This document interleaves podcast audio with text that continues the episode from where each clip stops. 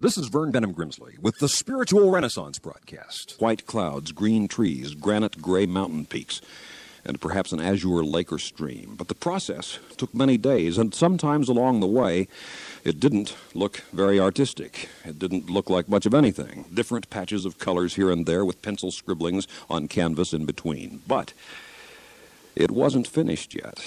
And perhaps two or three weeks later, when the work was completed, there on the easel stood a simple but compelling work of art, usually a nature study, which to me was a thing of genuine beauty. I have in my den one of his paintings of ducks in flight over a pond, and I have enjoyed it since boyhood, and I cherish it still today. But I remember when he was painting it.